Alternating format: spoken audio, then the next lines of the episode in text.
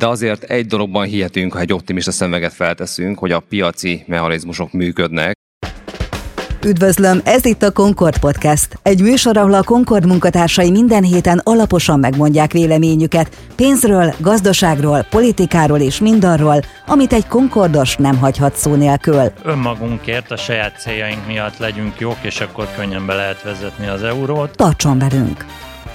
Jó reggelt kívánok mindenkinek! Ez a századik Concord Podcast, itt a Forbes Money Summiton. Köszönjük szépen először is a meghívást a Forbesnak, illetve köszönjük szépen a lehetőséget, illetve a helyszínt a Corinthia Hotelnek, és köszönjük szépen média partnereinknek, a Blend 41 filmnek és a Postforrentnek, hogy itt a helyszínen biztosítják nekünk ezt az egészen lenyűgöző technikát. A mai adás az élő lesz és interaktív, és ez pedig azt jelenti, hogy a YouTube-on, a chat falon, ami már most is aktív, várjuk az önök, illetve a ti kérdéseiteket, és igazából kollégáimmal ezekre a kérdésekre próbálunk meg válaszolni a következő 49 percben. Ez a chat fal élő, már most is működik, és nem moderáljuk, illetve nincs is rajta késleltetés. Ez azt jelenti, hogy bárki, aki bármit beír, bármilyen kérdést, az azon nyomban megjelenik mindenkinél, illetve nálunk is. Azt azonban most az elején szeretném elmondani, az azért elég fontos, hogy mivel ez a Forbes Money Summit, és a Concord pedig egy befektetési szolgáltató, ezért a rendezvény tematikájából adódóan, meg az idő rövidségére való tekintettel, azért leginkább a kérdések közül a pénzügyi, gazdasági, tőkepiaci kérdésekre próbálunk itt meg válaszolni kollégáimmal, akiket most be is mutatok, kik lesznek ma velem. Jó nap Rihárd, a Concord részvénypiaci stratégája, Jobbágy Sándor, a Concord vezető makroelemzője, és Móró Tamás, a Concord vezető stratégája. Én Vidovszki Áron vagyok, a Concord privátbanki vezetője belekezdenék abba, ami szerintem mindenkit érint. Hát másfél évvel ezelőtt, amikor a Covid közepén jártunk, senki nem gondolt arra, hogy 2022 végén egyrészt Európában háború lesz, kettő, az, azt gondoltuk, hogy a rég elfeledett infláció az mégis csak megjelenik, és igen, erős teljesen beüt. Plusz senki nem gondolta akkor, hogy az akkori energiáraknak a 10-20-szorosára emelkedő energiárakkal kell szembesülnünk. Európa nagyon nehéz helyzetbe hozta magát, Magyarország különösen nehéz helyzetbe hozta magát. Az első kérdésem az, hogy mi a remény?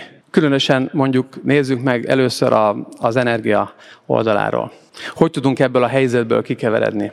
Mik a lehetőségeink? Jó, hát mindenképpen a legfontosabb kérdés az, hogy mi történik az energiárakkal Európában, és nyilvánvalóan nem vagyunk jósok. De azért egy dologban hihetünk, ha egy optimista szemüveget felteszünk, hogy a piaci mechanizmusok működnek, és az a magas árszint, extrém magas árszint, ami kialakult, az előbb-utóbb meghozza majd a korrekciót, részben úgy, hogy a kereslet csökken, sajnos ez egy recesszióval jár a másik oldalon pedig úgy, hogy a kínálat bővő, hiszen most rendkívüli módon megéri mindenkinek Európába energiát exportálni, gondolva itt a földgázra, de akár még más termékekre is. Tehát amilyen bízhatunk hosszú távon a, azok a piaci mechanizmusok, illetve hát biztos, hogy lesznek állami intézkedések, de azt gondolom, hogy önmagában például az ártámogatás bizonyos szereplőknek az átmeneti megoldást ugyan nyújt, de a kínálati problémát nem oldja meg. Arra számítani, hogy az, az orosz energiahordozó visszakerül Európába jelentős volumenben, az szerintem nem, nem opció jelen pillanatban, tehát inkább más forrásokból jöhet majd a, a megoldás. Hogy mondjak egy példát erre, talán egy évvel ezelőtt mindenki arról beszélt, hogy milyen extrém magasak a szállítási díjak, a konténerhajók díjai, ugye 2000 dollárról felment ez 20 ezer dollárra, és azóta mi történt, visszaesett 3000 dollárra egy darab konténernek a szállítási költsége, és miért mondom ezt? Azért, mert a világban minden ciklikus, és előbb-utóbb azért meg tudnak oldódni ezek a problémák. Az energiaszektorban egy dolog nagyon hiányzik, ez pedig a beruházás, tehát a közeljövőben, vagy a következő időszakban mindenképpen növelni kell itt a beruházásokat azért, hogy ez a kínálati oldal megjavuljon, tehát a piaci egyensúly helyreálljon. Közben egyébként meg is jött az első kérdés. Nagyon, nagyon szeretem ezeket a direkt kérdéseket. Itt van a bullpiac vége? Ez, Ricsi, szerintem ez te vagy. Vagy legalábbis Attól függ, hogy ezt a kérdést a kötvénypiacra vagy a részvénypiacra tesszük fel. Ugye, ha főleg az Egyesült Államok piacait nézve visszatekintünk, akkor 1982. augusztusától tartott egy szuperciklus valamikor 2021-ig. Ez a kötvénypiacra mindenképpen igaz, tehát egy 39 éves kötvénybika piac volt, ami ugye a folyamatos kötvénypiaci hozamesések következtében egy nagyon-nagyon komoly támogató faktor volt a részvénypiacokon is. Emellé a támogató faktor mellé ugye még kapott egy extra lökést a globális részvénypiac 2009 és 2021 között. Ugye az extra laza jegybanki monetáris politikák, a pénznyomtatás korának is nevezhetjük ezt a 13 évet, és innen jött tavaly november végén egy nagyon éles fordulat, egy annyira éles fordulat, amit azóta sem hisznek el Isten igazából a befektetők. Tehát tulajdonképpen egy olyan állapot volt ez a 2009 és 2021 közötti időszak, mint hogyha egy kicsit lekapcsolták volna a részvénypiacokon a gravitációt, felére, negyedére vették volna le, Jelen pillanatban pedig egy mellényeket pakolnak rá a piacra a, a jegybankárok a Fednek a vezetésével.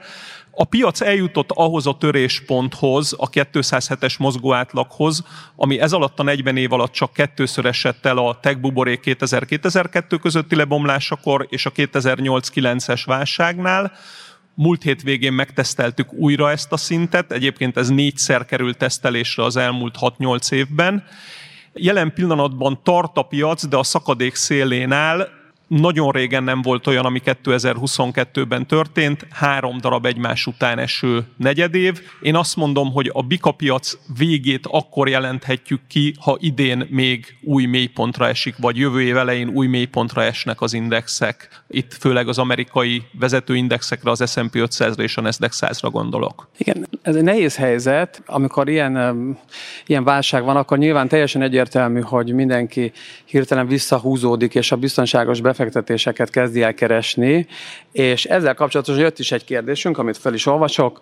Mennyire biztonságos, ha az összes megtakarításomat magyar állampapírban tartom, szükséges-e diversifikálni ezeket a befektetéseinket is? Ez Sanyi. Igen, hát itt mindenképpen azzal érdemes kezdeni, hogy a, a biztonságnak, vagy annak a szónak, hogy biztonságos, azért több szintje van.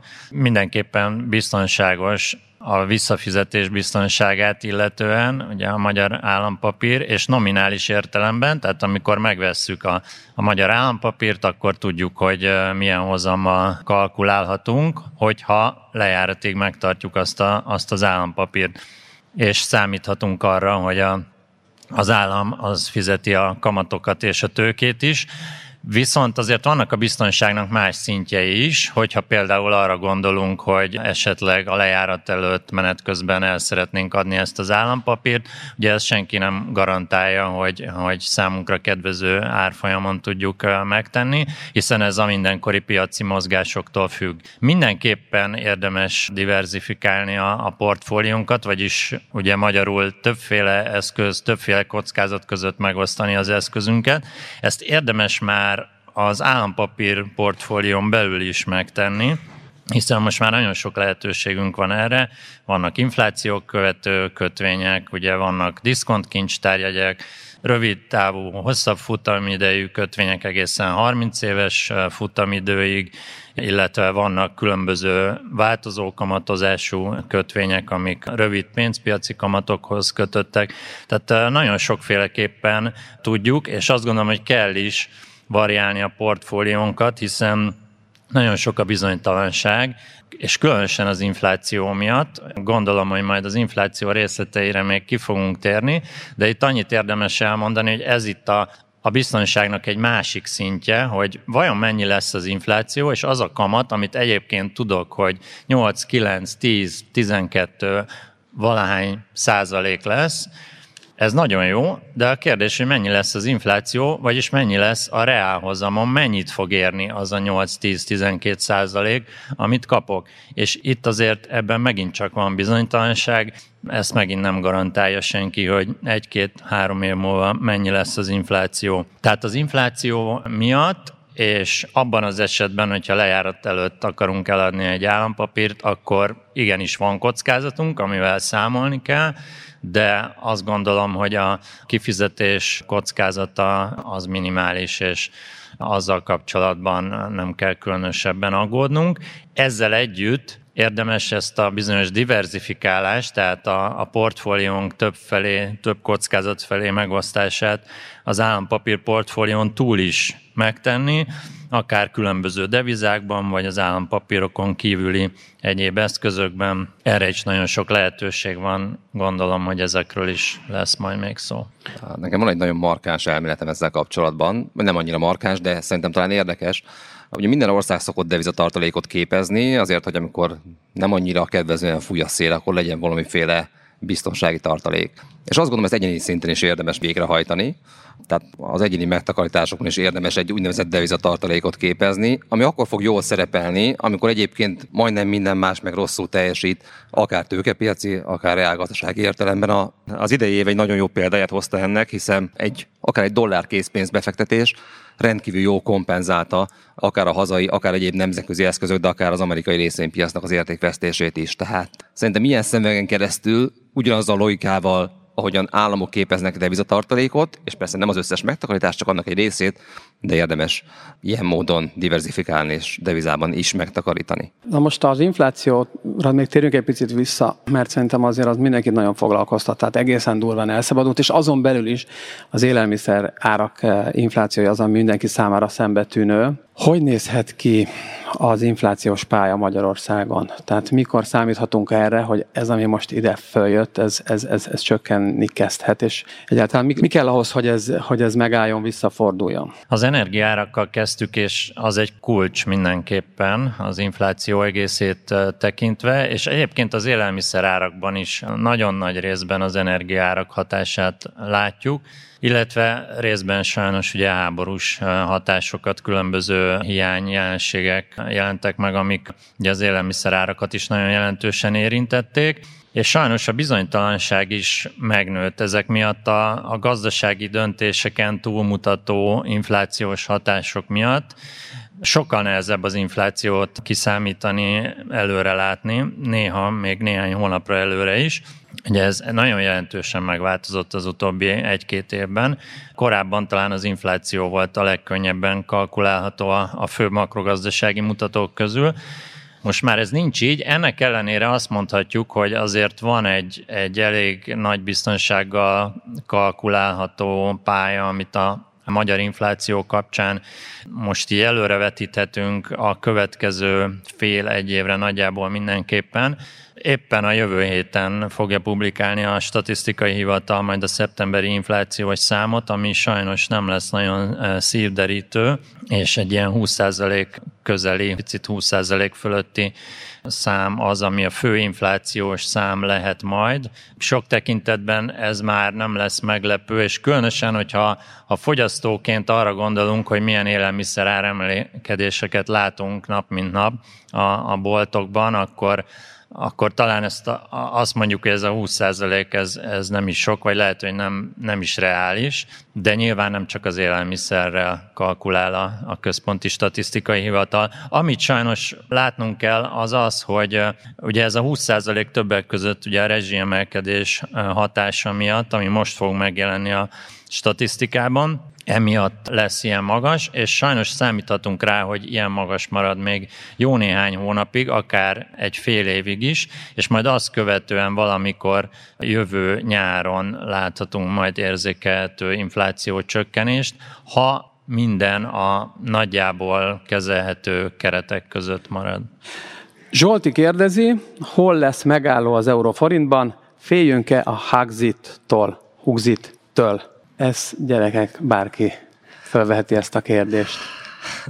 Hát a, a devizapiaci árfolyambecslése rendkívül ingoványos terep. Talán érdemes arról beszélni egy pár szót, hogy miért, miért gyenge a forint, meg egy-két szám, ugye a lengyel zlotyihoz képes szokták mérni a forintot, mert hogy hasonló struktúrájú kelet-európai, közép-kelet-európai országokról van szó. Idén az Lotyi gyengült 4%-ot, a forint pedig ilyen 13-at az euróval szemben, tehát látványos a, a különbség. Ugye a korábbi 80-as szintről az Lotyi forint keresztárfolyam most már inkább 87-88, tehát egyértelmű, hogy gyengébb a, gyengébb a forint.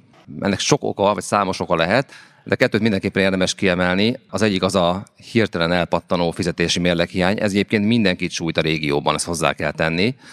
De a magyar gázfüggőség az tényleg extrém, hiszen a, mondjuk a havi gázszámlánk most is olyan nagyjából 1 milliárd euró körül van, ami a korábbi években kialakultnak a többszöröse. Ráadásul még importálunk áramot is évi extra 3 milliárd euróért, tehát hogy ezeket így összerakjuk, akkor a GDP 10%-át nem hát el tudjuk érni GDP 10%-os fizetési mérleg hiányt.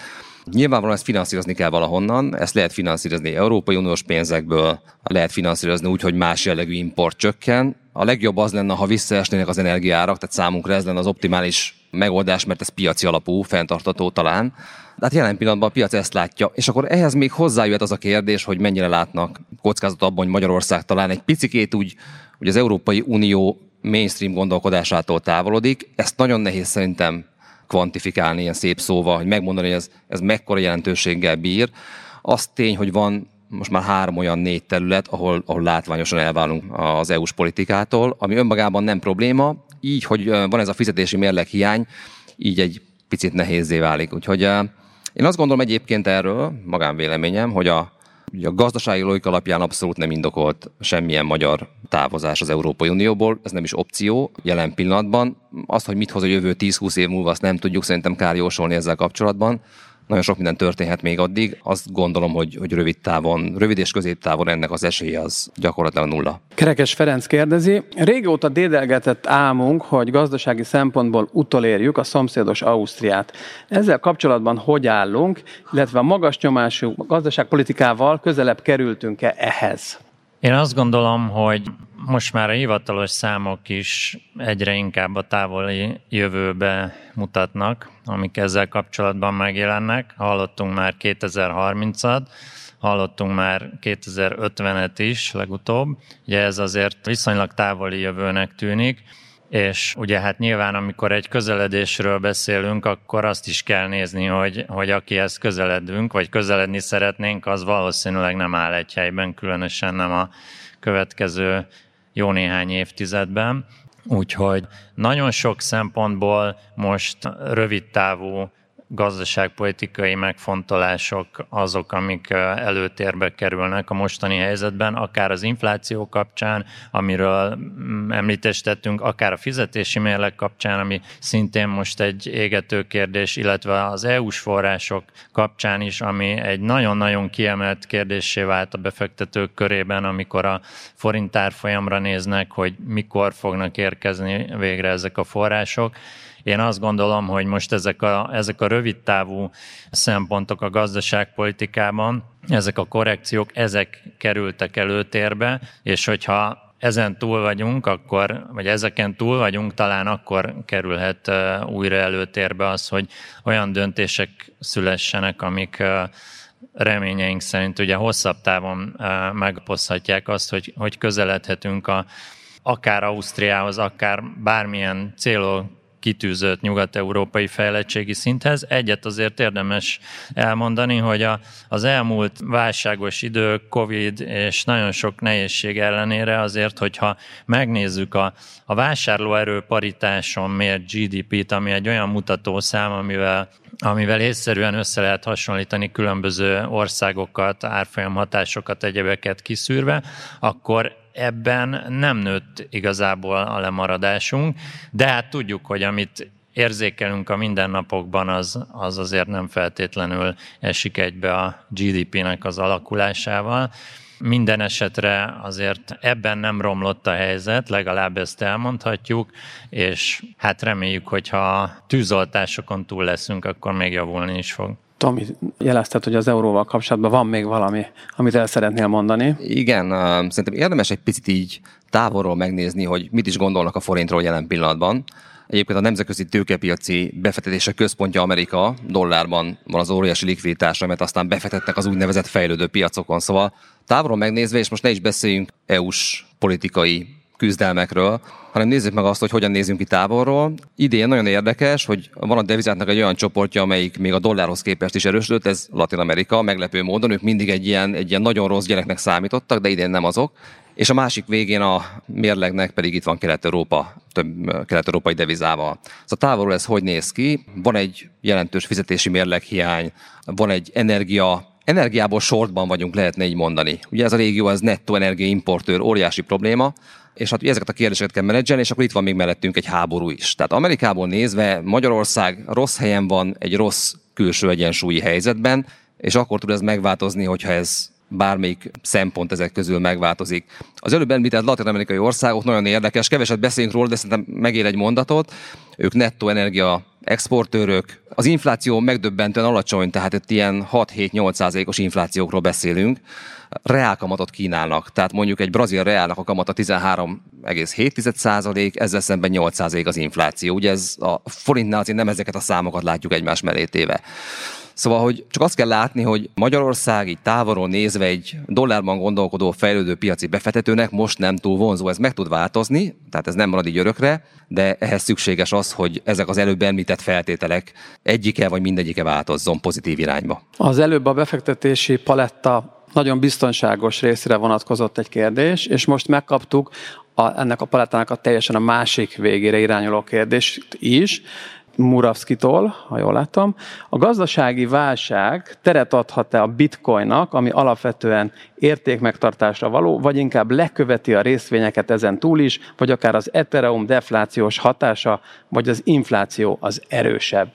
Sokat foglalkoztunk a bitcoinnal, Ethereummal, a kriptodevizákkal, Úgyhogy ezt most csak azért mondom, hogy mindenkinek egy kis időt adjak, amíg fölkészül, mert ti most halljátok én, ezt a kérdést. Én a 2022-es évben tennék azért egy összehasonlítást, és itt kezd megjelenni egy új fajta, elmúlt három-négy hónapban tapasztalható piciny relatív erő a részvénypiacokhoz viszonyítva a bitcoinban és az ethereumban. Tehát a Fednek a szigorítása az szinte minden kockázatos eszközosztálynak tavaly novemberre jelölte ki a tetejét. Akkoriban láthattuk a 69 ezer dolláros bitcoin csúcsot, a 4800 dolláros Ethereum csúcsot, és akkor láthattuk nagyon-nagyon sok mánia részvénynek a csúcsát. Dél-Kelet-Ázsia legértékesebb cége, 230 milliárd dolláros piaci kapitalizációval a szingapúri szuperapp a CIEP volt, a Shopify Kanadában szintén 230 milliárd dollárt ért, és körülbelül teljesen együtt mozogtak ezek az instrumentumok és a kriptodevizák.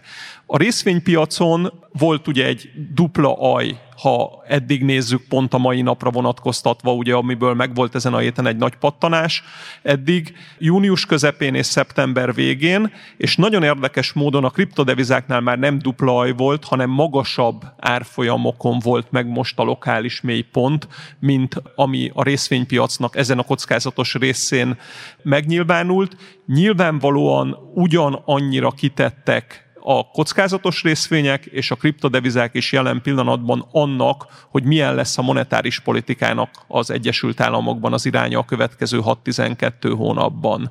Tehát továbbra is kockázat alatt állnak, és azért egy dolgot mondanék, a bitcoinnak a történelmében még nem volt olyan, hogy a 207-es mozgóátlag alatt lett volna, és ez nyáron elesett ez a 207-es mozgóátlag. Tehát ha ezt nézzük, akkor medvepiacban van, először van olyan medvepiacban, amiben még akkor sem volt, amikor a közel 20 ezer dolláros 17 végi csúcsáról 3 ezer dollárig esett akkor lehet ezekről újra érdemben beszélni a bitcoinról szerintem, mint ilyen befektetési alternatíváról, hogyha ebből a kis medverészéből, amiben most beleesett a piacnak ki fog tudni jönni. Közben német Botontól jött egy kérdés, amit eddig átugrottam, mert szerintem részben megválaszoltuk, de azért felolvasom. Nincsenek még elkésve azok, akik az említett devizatartalékokat eddig nem képezték meg. Lehet számítani még a forint jelentős 10%-os gyengülésére az euróval és a dollárral szemben. Ezt, erről részben már ezt megbeszéltük. Ami viszont itt fölvetődik, amiről sokat beszéltünk mostanában, hogy igazániból a, a dollár minden devizával szemben nagyon erős, és én úgy tenném fel ezt a kérdést, hogy Kik szenvednek ettől a legjobban a világban, ettől az elképesztő dollár erőtől? Hát leginkább azok, akik ebben a devizában vannak eladósodva. Azért Magyarországon ez nem jellemző szerencsére. Talán megtanultuk azt, és ebben nagyon komoly szabályozói szándék is volt, hogy, hogy ne legyen Magyarországon devizahitel. Az idei év deviza árfolyam mozgásai mindenképpen ismét bizonyítják azt, hogy ez egy nagyon rossz konstrukció, hogyha nincs abban a devizában cashflow. Ez jellemzően egyébként inkább Ázsia, akiről beszélünk. Ami azért a dollár elő, elejét szomorúvá teszi számunkra is az, hogy egy csomó import terméket dollárban áraznak, és hát ez számunkra egyébként az inflációt növelő tényező, főleg egyébként a nyersanyag piacokon. Ugyan nagyon érdekes, hogy a nyersanyagárak azok dollárban mérve már elkezdtek esni, de hát, de hát forintban nézve azért már nem annyira szép a helyzet. Úgyhogy ez az egyik érdekes dolog. A másik pedig az, hogy mikor lesz a dollár rallinak vége, mert az egyébként a forintnak is fog segíteni. Ugye ez nagyjából akkor lesz, amikor az amerikai monetáris ciklus, a szigorítási ciklus véget fog érni. Tehát igazából ezt kell valamilyen módon becsülni, eltalálni, és azt gondolom, hogy az amerikai szigorítás sem tart örökké, Valamikor az amerikai inflációtól függően a jövő év első felében lehet, hogy megáll a Fed a, a szigorítással, és akkor azért a dollár felől tud áramlani a pénz más devizák felé, főleg olyanok felé, ahol esetleg javul a fizetési mérleg, és a kamat is magas. Tehát nem kell örökre temetni a, a, forintot, illetve más devizákat. Most van egy nagyon erős ciklikus dollárvétel a piacon, aminek az okát egyébként abszolút meg lehet érteni, mert így működik. Ráadásul a dollár készpénz jelen pillanatban már nem negatív rákamattal jár. Ugye ez a 4%-os, 3,5-4%-os rövid dollárkamat, az tulajdonképpen a várható inflációval nagyjából megegyezik. De amikor az amerikai jegybank elkezd kiállni a szigorítás mögül, óra percre nem tudom megmondani, hogy mikor, hogy ezt azt nem tudjuk, de, de amikor ez megtörténik, akkor lehet vége a dollár erejének, és a számos devizának, így a forintnak is tud majd segíteni. Szögi Edit két kérdéssel is megkínált minket. Egybe fogom felolvasni. Olyan gazdasági szerkezet alakult ki Magyarországon, amely úgy néz ki, mintha piacgazdaság lenne, de már nincs verseny pár exportszektort kivéve. Gazdasági verseny nélkül nincs teljesítmény, valódi teljesítmény nélkül nincs euró, euró nélkül pedig nincs versenyképesség. Mik a kilátások? Kérdezi Szögi Edit igen, ez egy szép kihívás erre a kérdésre, így a, igen, a mi időkeretünkben válaszolni. Igen, igen, igen. De kétségtelen, hogy, hogy a versenynek nagyon nagy hatása van arra, hogy, hogy egy életképes és tényleg nemzetközi szinten is eredményeket felmutatni tudó gazdaság alakuljon ki, és erre Magyarországnak nagyon nagy szüksége van, hiszen nagyjából 70%-ban a, az export teljesítményünk határozza meg a, a gazdaság egészének a teljesítményét, és, és akár a munkahelyteremtő képességét is és emiatt mindenképpen nagyon fontos, hogy, hogy ez, ez működjön. Hogy euró legyen, én a kérdésből ezt vettem ki, hogy, hogy ehhez is kellene. Én azt gondolom, hogy tehát ha az euró bevezetésről beszélünk, az nem egy cél, hanem egy eszköz, tehát önmagunkért, a saját céljaink miatt legyünk jók, és akkor könnyen be lehet vezetni az eurót, és nem fordítva. Ádám, vagy Edem kérdezi, a jelenlegi helyzetben a forint és az önálló monetáris politika szerintetek inkább előny, vagy inkább hátrány? Én azt gondolom, hogy elsősorban a hátrányait érezzük most különösen. Mindenképpen nehéz egy, hogy pont, ahogy az előbb említettem, egy ilyen nyitott gazdaság, egy ilyen exportorientált gazdaság esetében nagyon sokféle célt követni, a forint árfolyama is legyen rendben, az infláció is jöjjön lefelé, a kamatok szintje se fájjon senkinek. Nagyon sok cél van a gazdaságban, ehhez képest túl kevés eszköz van, és ennek a problémáknak egy részét meg tudná oldani az, hogyha ha euró lenne, és nem egy saját devizánk. De megint csak ezt, azt kell hangsúlyozni, hogy ez nem egy, nem egy önmagában való cél, és egy felkészületlen euró bevezetés csak még nagyobb problémákat idézne elő. De a, a forinttal kapcsolatban aztán még érdemes ehhez a kérdéshez, meg egy korábbihoz is röviden hozzácsatolni, hogy azért az nagyon fontos, hogy mit jelent ez a most 13%-os egy banki kamat. Ez azt jelenti, hogy Lengyelországhoz, Csehországhoz, Romániához képest egy dupla magas kamatunk van, az inflációban nincs ilyen mértékű különbség, tehát hogyha azokon a problémákon sikerül túllendülni, és reméljük, hogy ez már nem a távoli jövő, mint az energiakérdés, illetve az EU-s források kérdése, akkor ez a befektetők számára azért egy nagyon szembetűnő dolog lesz ez a magas forintkamat, és biztos, hogy a mostaninál lényegesen nagyobb lesz a hatása. Nem jött új kérdés, viszont egy dologról nem beszéltünk, több dologról nem beszéltünk, de egy dolog eszembe jutott, miközben beszélgettünk erről a sok problémáról, ami előttünk van. A munkanélküliség, a Magyar Turisztikai Szövetség elnökének olvastam egy cikkét, és ő arról beszél, hogy a turizmusban Magyarországon 300-350 ezer ember dolgozik, és az ő becslése szerint a következő hónapokban 25%-uk lehet munkanélküli, tehát csak ebből a szektorból jelenthet 75-80 ezer ember, tehát csak a turizmusból. Ti hogy látjátok, vagy van-e arra bármilyen számunk, hogy, hogy úgy all-in mekkorára nőhet a munkanélküliség a következő időszakban. Nagyon érdekes ezzel kapcsolatban egy pár napja jelent meg a Magyar Nemzeti Banknak az előrejelzése, és miközben egy nagyon erősen lassuló, bár nem recessziós gazdaságot vetítenek előre, lényegében semmilyen munkanélküliség, munkanélküliség ráta emelkedést nem mutat az előrejelzésük. Én azt gondolom, hogy ennél azért nehezebb lehet a helyzet, de azt is fontos figyelembe venni, hogy már a Covid válságban is egy munkaerőhiányos helyzettel ment bele a magyar gazdaság, és nagyon sok szektorban ez továbbra is így van. Tehát ez azért tompítja majd azt legalábbis, amit a gazdaság egészének a szintjén látunk majd, a munkanélküliségi ráta szintjén, de ezzel együtt nyilván különböző szektorok nagyon nagy különbségeket fognak mutatni, ahogy látjuk a turizmusból is a, a jelzéseket, tehát biztos, hogy szektoronként, és különösen régiónként, ugye Magyarországra nagyon jellemzőek a, a jelentős régiós eltérések, Budapest, nyugati országrész kontra más területek. Nagyon nagy lesz a, a terület és a szektorbeli eltérés is, de összességében azt gondolom, hogy a, a sokak által várt recessziós helyzethez képest van rá esély, hogy ne legyen olyan nagy a munkanélküliség megugrása, ami önmagában ezekből a számokból következő legyen, hanem inkább a betöltetlen és üres munkahelyeknek a, a száma fog jelentős részben, mint lehetőség elveszni, de ez valamelyes tompíthatja a munkanélküliség emelkedését. Ádám kérdezett még egyet közben, amit szerintem egyébként megválaszoltuk, de azért fölteszem, hogy hát, ha van még ehhez valami. Mit gondoltok a várható inflációs pályáról Magyarországon? Meddig maradhat magasan a kamat? Szerintem erről azért nagyjából beszéltünk, de ha még van valami sanya, amit ehhez hozzátennél, a magas kamatra vonatkozóan, igen, a jövő év szívesen. közepét említettem ezzel kapcsolatban, hogy a most várható infláció emelkedés, ami még itt a szeptemberi hónapra vonatkozó statisztikában látszik majd, ez egy jó ideig velünk marad, és a jövő év közepén lehet változás.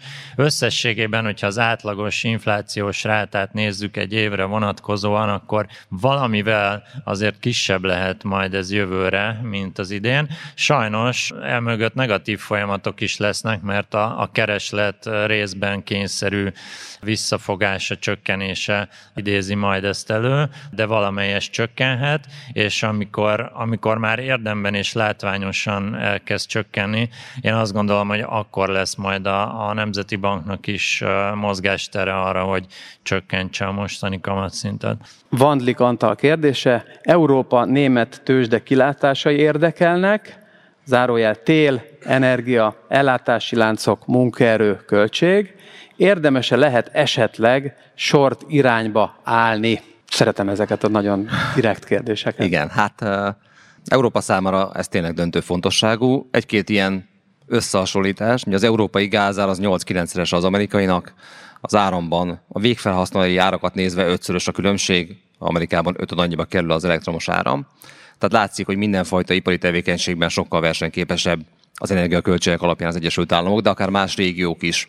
Lehetett hallani, olvasni, számos német cég dönt amellett, hogy a termelését kihelyezi, vagy importál valamilyen terméket. Ugye a BASF beszünteti az ammónia gyártását Németországban, inkább importálja az amerikai gyárából. Tehát egyébként, ha valaki megkérdezi, hogy miért gyenge az euró a dollárral szemben, hát részben ezek miatt. Az a kérdés, hogy ezt tőkepiacra, tőzsdére hogyan lehet lefordítani, ez mindig egy trükkös kérdés, mert a tőzsdéken rengeteg tényező befolyásolja az árak mozgását, a fundamentum ezek közül csak az egyik.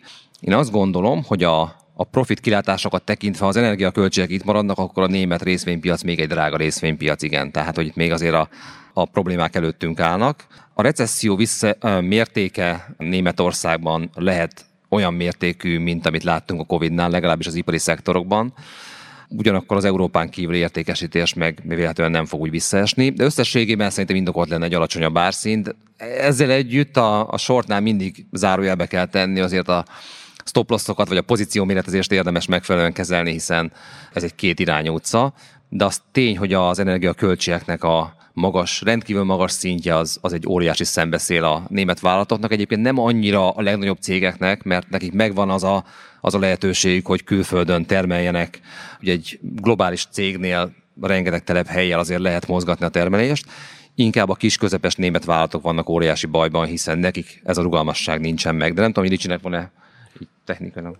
Idén azért sokkal rosszabbul néznek ki azok az amerikai tőzsdén kereskedett ilyen ország ETF-ek, például egy német ETF, ugye, mert gyakorlatilag a dollár erősödött egy 14-15 százalékot az euróval szemben, plusz azért ott vannak a 8-9 százalékos inflációk, plusz ott van a csúcsról azért az a körülbelül 25-30 százalékes, és attól függ, melyik árfolyamát nézzük most a német piacnak. Tehát azért a kockázatok a sortban is nőnek hétről hétre, tehát hogy ha nem lesznek meg azok a driverek, amik lefelé vezették a piacot, infláció, energiahelyzet, és ugye azért látjuk a részvénypiacokon szerte a világban, hogy egyfajta alulpozicionáltság is van egyfajta nagyon-nagyon negatív szentiment is van, és hogyha ez gyorsan fordul véletlenül valamilyen rossz hír esetén, akkor már olyan szinteken vagyunk, hogy a sortok is nagyon gyorsan meg tudják égetni magukat, miként az ezen a héten mind a német piacon, mind az amerikai piacon be is következett például. Mostanában ilyen nagyon mechanikusan gondolkodnak az európai részvényekről, főleg Amerikában. Gyakorlatilag az energiaárakkal negatívan összekapcsolva őket, tehát hogyha az energiárak emelkednek, akkor távol kell maradni az európai eszközöktől, részvényektől, eurótól. Ha az energiárak csökkennek, akkor viszont ezeket érdemes, érdemes venni, és tényleg egy ilyen mínusz egyes szorzóval számolnak minden gyakorlatilag, ami Európa. Az amerikai hedge fundoknak a kedvent trédje volt az, hogy európai részvényeket sortoljanak, vannak is még ilyen short pozíciók, úgyhogy azt gondolom, hogy nagyon-nagyon attól fog függni az európai részvénypiacok teljesítménye, ezenből a németeké, hogy az energiárakkal mi lesz. Gyakorlatilag ez a TTF gázár, ugye mindenki ezt nézi manapság, ez a nyári 300 euró per megawattóra feletti szintekről lejött ilyen 160-170 környékére, ami egyébként még jóval, sokkal magasabb a békeidőben láthatná, de azért már egy jelentős csökkenés, ez is támogatta a német indexnek a kisebb visszapattanását. Szerintem a jövőben ez egy kiemelten fontos indikátor marad. Amerikában a befektetők folyamatosan arról beszélnek, hogy Európában télen nem lesz energia, óriási visszaesés jön, és erre gondolom meg vannak nyitva már a pozíciók. Ha ez megvalósulna, hogy Isten még súlyosabb lesz, akkor lehet rosszabb a helyzet. Ha, ha sikerül ezen ezt a legrosszabb forgatókönyvet elkerülni, akkor viszont ebből lehet egy, egy short pozíciózárás. Ági Gáspár nehezményezi, hogy nem beszéltünk eleget a kriptóról. Egész pontosan azt mondja, gratulálok, hogy nem lehet kifejteni a véleményt a kriptókról, mert elragadjuk a szót. Arányosan próbálunk beszélni minden befektetési eszközről. Akarunk még valamit mondani a kriptóról, vagy, vagy szerintünk úgy gondoljuk, hogy az elég volt, mert vannak új kérdések, de gondoltam azért behozom ezt a kommentet és szerintem a, igazából a globális monetáris ciklusoktól függ jelentős mértékben a, a kriptók teljesítménye. Tehát amikor pénzbőség van, akkor, akkor sokkal könnyebb az ilyen eszközöknek jól teljesíteni. Amikor pénzszűke van, mint most, akkor azért látszódik a szembeszél. Szerintem nagyjából, nagyjából ezen fog múlni a kriptók teljesítménye. Számomra ezek, ezek sokkal inkább befektetési eszközként nézve sokkal inkább hasonlítanak az amerikai technológiai részvényekhez, mint sem egy ilyen értékmegőrzőhöz. És persze ettől függetlenül lehet, tehát ez a technológia jó lesz egy csomó mindenre, hát azért az látszik, hogy most, most úgy kereskedik ezeket, mint egy amerikai tech papírt. Ha szabad egy egész rövid gondolatot a makroszemmel a kriptóról rovatba behozni, hogy ezért tényleg legyen elég szó róla, csak annyit, hogy ugye mi is ez a, ez a kriptó, ugye ez egy ígéret volt arra, hogy, hogy megvalósul egy alternatív eh, fizetési rendszer, ami aztán, hát persze nincs egy egységes hang ez, ezek mögött, a kriptók mögött, de, de sok olyan ígéretet is hallottunk, hogy ez, ez majd leváltja a hagyományos pénzügyi rendszereket, egy versenytárs lesz a, a jegybankok számára, egy, egy alternatív világpénz lesz. Én azt gondolom, hogy e, ezeknek az ígéreteknek a beváltásától nagyon messze van a kriptó, bármelyik kriptodeviza, és ezért talán nem is helyes az a kifejezés, hogy kriptodeviza, mert valóban ez inkább egy befektetési eszköz, mindegyik, mint hogy deviza lenne, és az árfolyamát is ilyen szempontból érdemes értékelni, hogy ehhez képest mi az, amit tényleg meg tud valósítani, vagy meg tudnak ezek valósítani, sok minden. Én azt gondolom, hogy egy alternatívát, a jegybankok leváltását, azt nem. Ez tulajdonképpen egy pénznyomtatás elleni orvosság volt az elmúlt hat évben, csak közben sokszor elfelejtjük azt, hogy a kriptodevizák száma is extrém módon megnőtt, tehát eredetileg volt egy bitcoin, és most már talán ilyen 20 ezer féle kriptodevizával kereskednek, és mivel jelen pillanatban nem a pénznyomtatásának a világa van, ezért ugye ez a fajta orvosság, és erre az orvosságra való igény is drámaian összeesett. Nem beszélve arról, hogy azért ezt egy nagyon durva mánia is kísérte 2021-ben. Szegedi Balázs a jennel kapcsolatos kérdést tesz föl nekünk. 2008-ban, amikor még ültek Amerikában a válságban, Japán jent még mindig gyengítették, később bejött az a pillanat, amikor menekül a devizelet, akár mint az arany, jelenleg gyengítésben vagyunk. Mik voltak azok az események annó, amikor befektetők elkezdtek Japán jent vásárolni, illetve szerintetek mikor fog ez a jelenleg eljönni? Én már elkezdtem vásárolni, sokat foglalkoztunk a jennel, tekintsük át, mit érdemes erről elmondani itt most. Hát egy távoli egzotikus devizának tűnik, de egyébként egy fontos deviza. Japánban extrém alacsony az infláció, ilyen 2,8 százalék, hát mi ennek azért örülnénk nagyon. Ennek számos oka van, most nem mennék bele. A lényeg az, hogy a japán jegybank gyakorlatilag lent tartja a kamatokat közel nullán, ugye a 10 éves kötvény 0,25%-ra gyakorlatilag be van támasztva, és ennek köszönhetően óriási gyengülő pályán mozog a yen. Egyébként annyira olcsó Japán, hogy jelen pillanatban, tehát a forinthoz képest nem lett erősebb a yen szinte idén. Ez egészen megdöbbentő, nem? Tehát keveset beszélnek róla. Szóval a lényeg az, hogy a japán yen tényleg nagyon gyenge. Ez akkor változna meg, hogyha a dollár szigorítási ciklus megpihen, magyarul nem emel már tovább a Fed, vagy pedig a japán jegybank kiállna a a mostani monetáris politika mögül, és elkezdene valamennyire szigorítani. Rengeteg sort van a japán ilyenben, egyébként fundamentális alapon jogosan, és van még egy nagyon fontos dolog, hogy a japán kőkereskedelem mérlege is elromlott, azért, mert rengeteg földgázt importálnak, ők az egyik legnagyobb földgáz importőr jelen pillanatban a világon. Ha ez megváltozna, tehát például sikerül visszakapcsolni azt a majdnem 50 reaktort, amit leállítottak Japánban, akkor a jelentősen megjavuló külkermérleg például tudna jelen segíteni. Egyébként ez Magyarországnak is nagyon fontos, mert hogyha a japánok kevesebb földgázt importálnak, akkor jóval több jutna Európának és leesne a földgázár, úgyhogy drukkoljunk a japán nukleáris szakembereknek, hogy jól dolgozzanak.